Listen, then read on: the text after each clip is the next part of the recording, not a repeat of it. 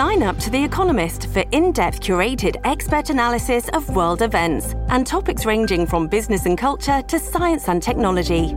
You'll get the weekly digital edition, online only articles, curated newsletters on politics, the markets, science, culture, and China, and full access to The Economist Podcast Plus. The Economist is independent journalism for independent thinking. Go to economist.com and get your first month free. For the ones who work hard to ensure their crew can always go the extra mile, and the ones who get in early so everyone can go home on time, there's Grainger, offering professional grade supplies backed by product experts so you can quickly and easily find what you need. Plus, you can count on access to a committed team ready to go the extra mile for you. Call, clickgrainger.com, or just stop by. Grainger, for the ones who get it done.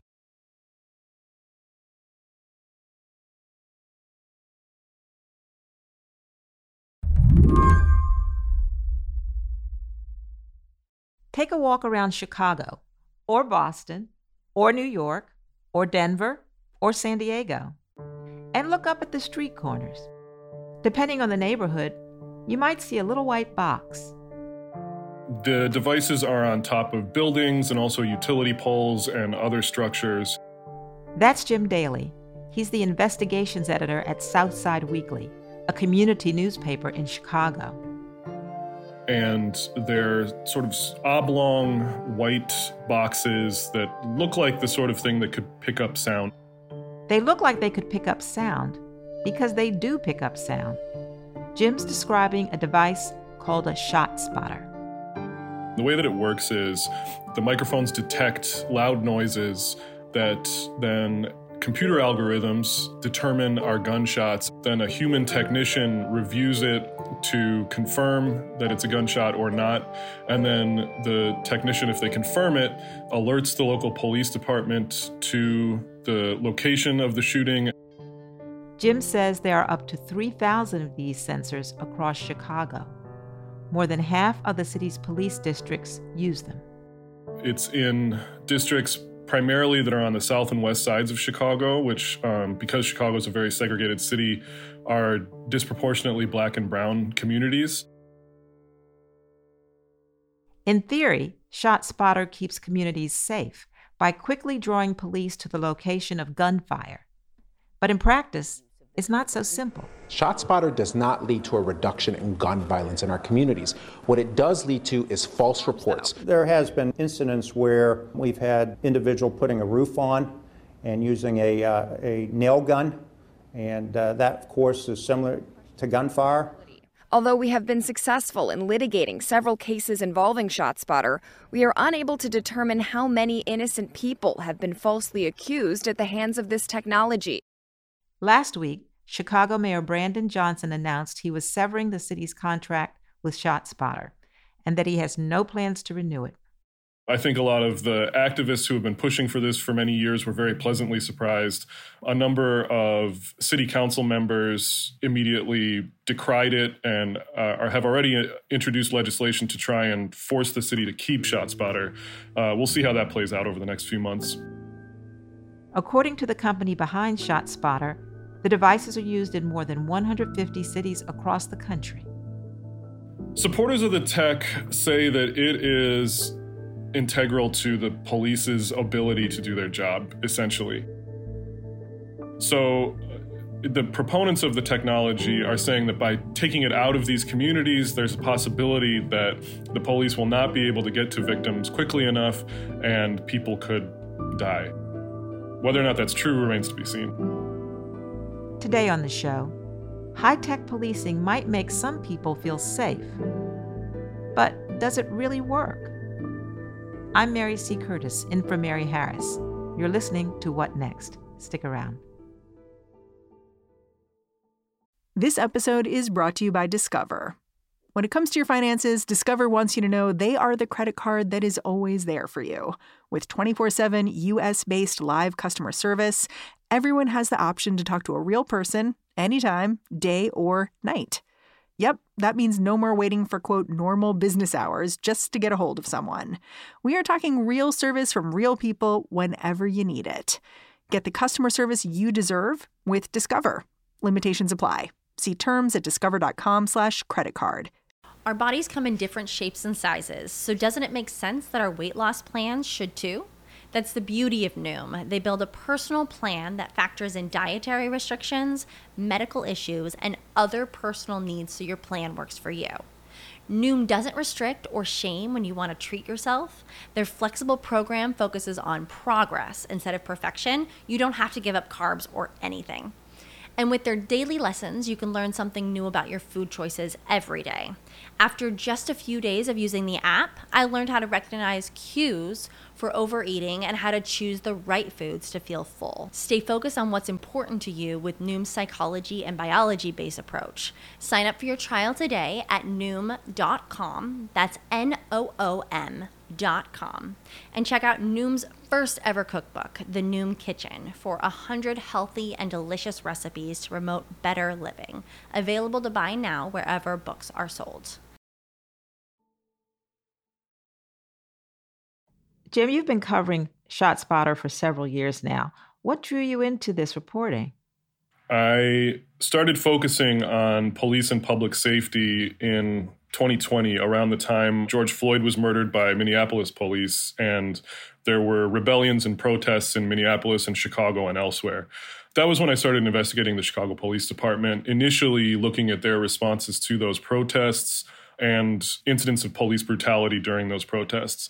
And in Chicago, ShotSpotter really became a mainstream issue when a young boy named Adam Toledo was killed by the Chicago police after a ShotSpotter alert drew them to his location. Toledo was 13 years old and he was with a grown man who had allegedly been shooting a gun at passing cars. And that triggered a ShotSpotter alert that brought Chicago police to the scene. The man had handed the gun off to Toledo, who ran away with it. He was chased by a cop. He ultimately dropped the gun and turned around with his hands raised. His hands move upward, and Officer Stillman fires one fatal shot into the teenager's chest. His death became a flashpoint because it was so soon after the murder of George Floyd, and it sort of happened within the same political atmosphere, if you will. And the fact that ShotSpotter was part of that response really, I think, gave the movement to cancel ShotSpotter a lot of steam and um, ultimately enough political capital to get a candidate for mayor in Brandon Johnson to promise to cancel it. Now, do some of the people in these communities facing violence say, wait a minute, let's use ShotSpotter at least as an attempt to do something to alleviate the violence, even if it is an imperfect solution? Yes, there was a public meeting a couple weeks ago ahead of the announcement of the cancellation.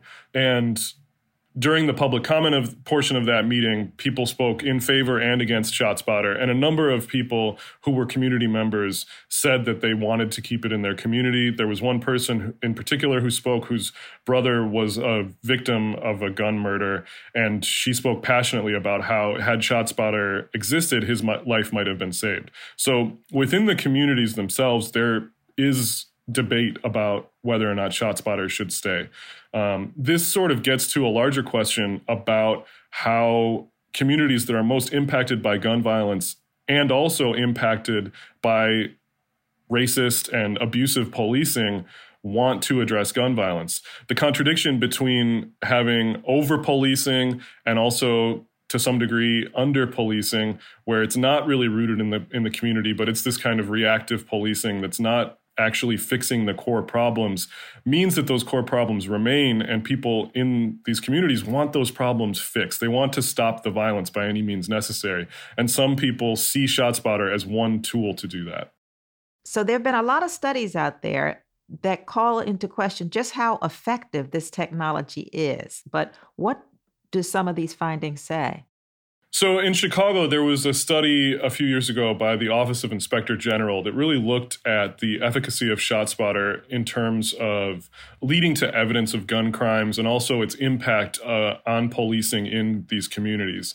And that study found that ShotSpotter alerts led to documented evidence of a gun crime in fewer than 11% of cases.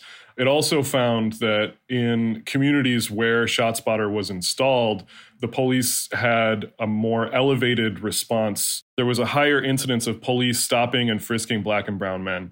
And other studies have found, for example, in areas where ShotSpotter is installed, 911 response times actually go down slightly, and they believe that that correlation is due to the police chasing ShotSpotter alerts and not having time to respond to 911. And when they get there, because they know that, oh, wow, there might be a gunshot there, they maybe arrive on the scene a little amped up. Yes, there was another study that actually found that the police in in areas where they know ShotSpotter alerts happen, they tend to arrive more amped up and ready to jump out and engage. And in Chicago, this has had repercussions. Most recently, there was a case where a ShotSpotter alert went off and it was unclear whether it was a gunshot or a firework but the police arrived they saw a man in his front yard and they opened fire on him immediately Fortunately, they didn't hit him, and it turned out that it was just a firework. It was not a gunshot. The man did not have a gun.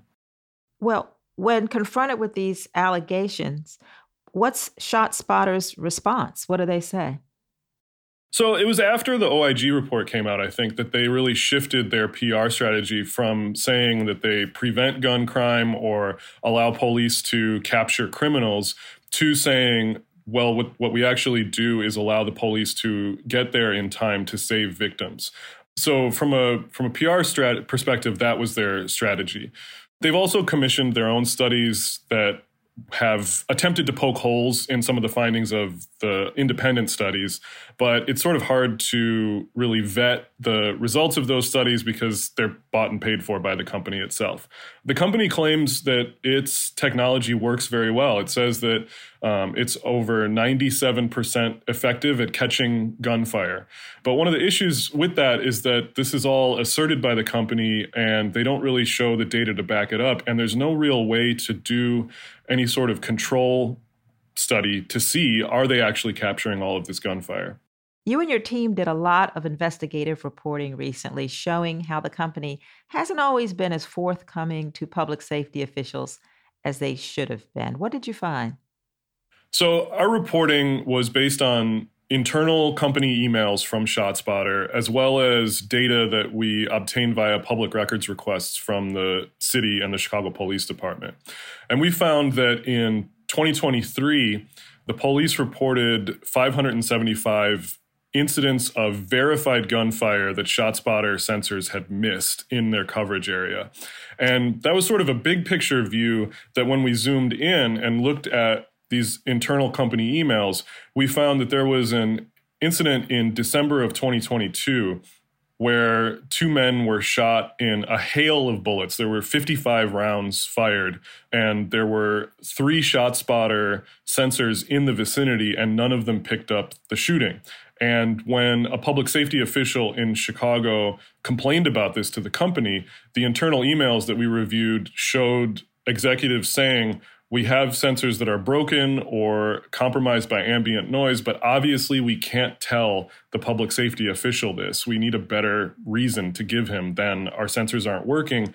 I think what we found was that ShotSpotter was not always working as well as executives may have been representing to the city, and that it often, frequently missed critical shootings. When Brandon Johnson ran for mayor of Chicago, he made police reform a central part of his campaign. He also promised to end the city's contract with ShotSpotter. When he won, ShotSpotter's stock took a nosedive. Soon after, the company behind ShotSpotter changed its name to Sound Thinking. But Jim says, despite these setbacks, the company is actually expanding. They additionally, along with the name change, have expanded their product portfolio to include more policing technology than just the gunshot acoustic detection. Among other things, they they've picked up a predictive policing program using technology and algorithms to try and determine who might be involved in a crime. Predictive policing is sort of an unproven area of technology. It's unclear exactly what the predictive policing tool ShotSpotter is marketing does. We, are not entirely sure yet, but we do have previous models from the Chicago police where they have attempted to roll out predictive policing technology that had disastrous results. One case in particular, a few years ago, the Chicago police had a program that was designed to predict who might be involved in a gun crime as either a perpetrator or a victim. And it generated thousands of names as being potential victims or perpetrators. The police began visiting one of the people that their predictive policing technology identified, but ultimately, because of the fact that they were visiting his house so often, people in the neighborhood believed that he was an informant, and he was ultimately shot as a result of that. He survived, but in that case, the predictive policing had the direct opposite effect that it was intended to. And the Chicago police sort of quietly moved away from that system. We'll be right back after a quick break. This episode is brought to you by Progressive Insurance. Hey, listeners, whether you love true crime or comedies, celebrity interviews, news, or even motivational speakers, you call the shots on what's in your podcast queue, right? And guess what? Now you can call the shots on your auto insurance too. Enter the Name Your Price tool from Progressive. The Name Your Price tool puts you in charge of your auto insurance by working just the way it sounds. You tell Progressive how much you want to pay for car insurance. Then they'll show you a variety of coverages that fit within your budget giving you options. Now, that's something you'll want to press play on. It's easy to start a quote, and you'll be able to choose the best option for you fast. It's just one of the many ways you can save with Progressive Insurance. Quote today at progressive.com to try the Name Your Price tool for yourself and join over 28 million drivers who trust Progressive. Progressive Casualty Insurance Company and Affiliates. Price and coverage match limited by state law. Jim's reporting raises bigger questions about what's at stake when private companies partner with public institutions. He says that when his paper asked ShotSpotter about some major shootings its technology missed, they were stonewalled. I think whenever government is involved in a public private partnership, one of the real problems that comes up is transparency.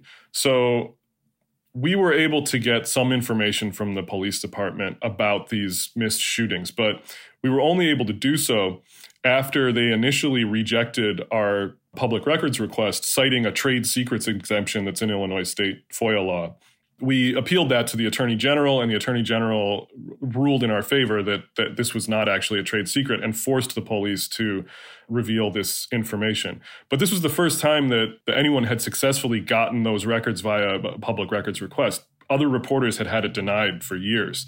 And when that lack of transparency exists in a public private partnership that has to do with public safety, particularly when it's a public safety initiative that's sending officers to scenes of ostensible shootings, you need a lot of transparency to understand how that's working, how well it's working. Without that, I think it leads to potential for abuse or fraud or, you know, terrible accidents to happen. Also, there's the matter of what the incentives are for a private for profit company. How aligned are public safety and private profits? ShotSpotter is a publicly traded company. So as like any publicly traded company, their primary incentive is to increase shareholder value, which means if it's selling products that are reactive to gun violence, it doesn't have a huge incentive to see gun violence be reduced. Whereas municipalities, residents, citizens all want that to be the ultimate goal. We want less gun violence. Technology cannot really prevent violence. It can't uplift communities. It can't sort of raise the general standard of living.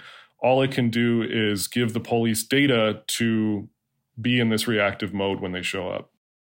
Nevertheless, when it comes to tackling gun violence or any systemic threat to public safety, Jim says police are often convinced that new and emerging technologies are the best path forward. You see this in recent years in everything from body worn cameras to automatic license plate readers to surveillance cameras. In Chicago, they're called pod cams. I think that there's various reasons why police like tech. They see it as more reliable than human witnesses. It's something that when you're on the stand in a trial, likely holds up very well because it has this perception of not having any bias. Um, it's just cold, hard facts. The current chief of the Chicago police, Larry Snelling, has repeatedly said that he is an advocate for technology based policing. But again, all of that is very reactive. They're getting a gunshot alert and sending officers to the scene. You've talked about uh, how ShotSpotter may disproportionately affect communities of color in Chicago. Do you see that playing out across the country? Yes.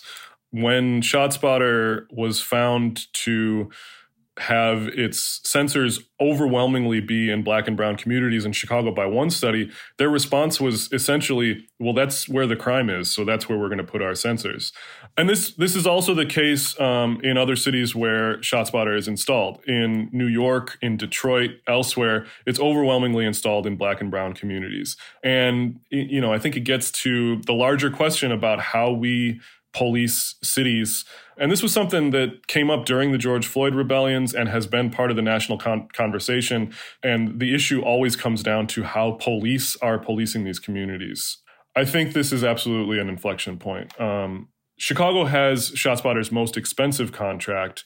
It's losing a, a huge client. I think there is a possibility that other municipalities, when they're considering whether to renew the contract or sign a new contract for the first time, might look to Chicago and see this city that has gun violence as a problem, um, that was ShotSpotter's biggest customer and has been for you know over five years now, canceled the contract. They might think twice about signing up themselves. How would it play out politically if gun violence were to go up after ShotSpotter is discontinued? There seems to be a lot riding on how this plays out. I think that's absolutely true. That's a great point. If gun crime goes up in the months after ShotSpotter is expired, I think undoubtedly the people who want to keep it will say that it's because we canceled the contract with ShotSpotter, whether or not that's true. If gun crime goes down after ShotSpotter, I think that the argument can be credibly made that canceling the contract did not have a negative effect on gun crime. The conversation around ShotSpotter, especially in recent weeks as the contract was getting ready to expire, has overwhelmingly on both sides been, you know, driven by emotion and I think a, a fair amount of pathos as opposed to data and, and, facts. And that will continue. I think that's true for a lot of political discourse uh, in this day and age, um, and especially when it comes to public safety a lot of it is is driven by victims of gun violence statements on one side and victims of police abuse on the other.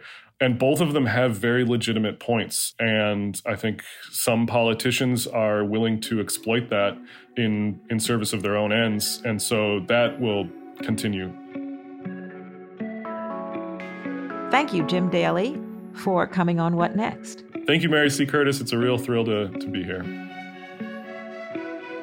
Jim Daley is the investigations editor at South Side Weekly. We reached out to the company behind ShotSpotter for comment. They did not respond, but the invitation still stands. That's the show. If you're a fan of What Next, the best way to support our work is to join Slate Plus. Go to slate.com slash whatnextplus to sign up. What Next is produced by Paige Osborne, Elena Schwartz, Rob Gunther, Anna Phillips, and Madeline Ducharme. We're led by Alicia Montgomery with a little help from Susan Matthews. Ben Richmond is the Senior Director of Podcast Operations here at Slate. And I'm Mary C. Curtis, columnist at Roll Call and host of its Equal Time podcast. You can find me on Twitter at mcurtisnc3. Thanks for listening. Talk to you soon.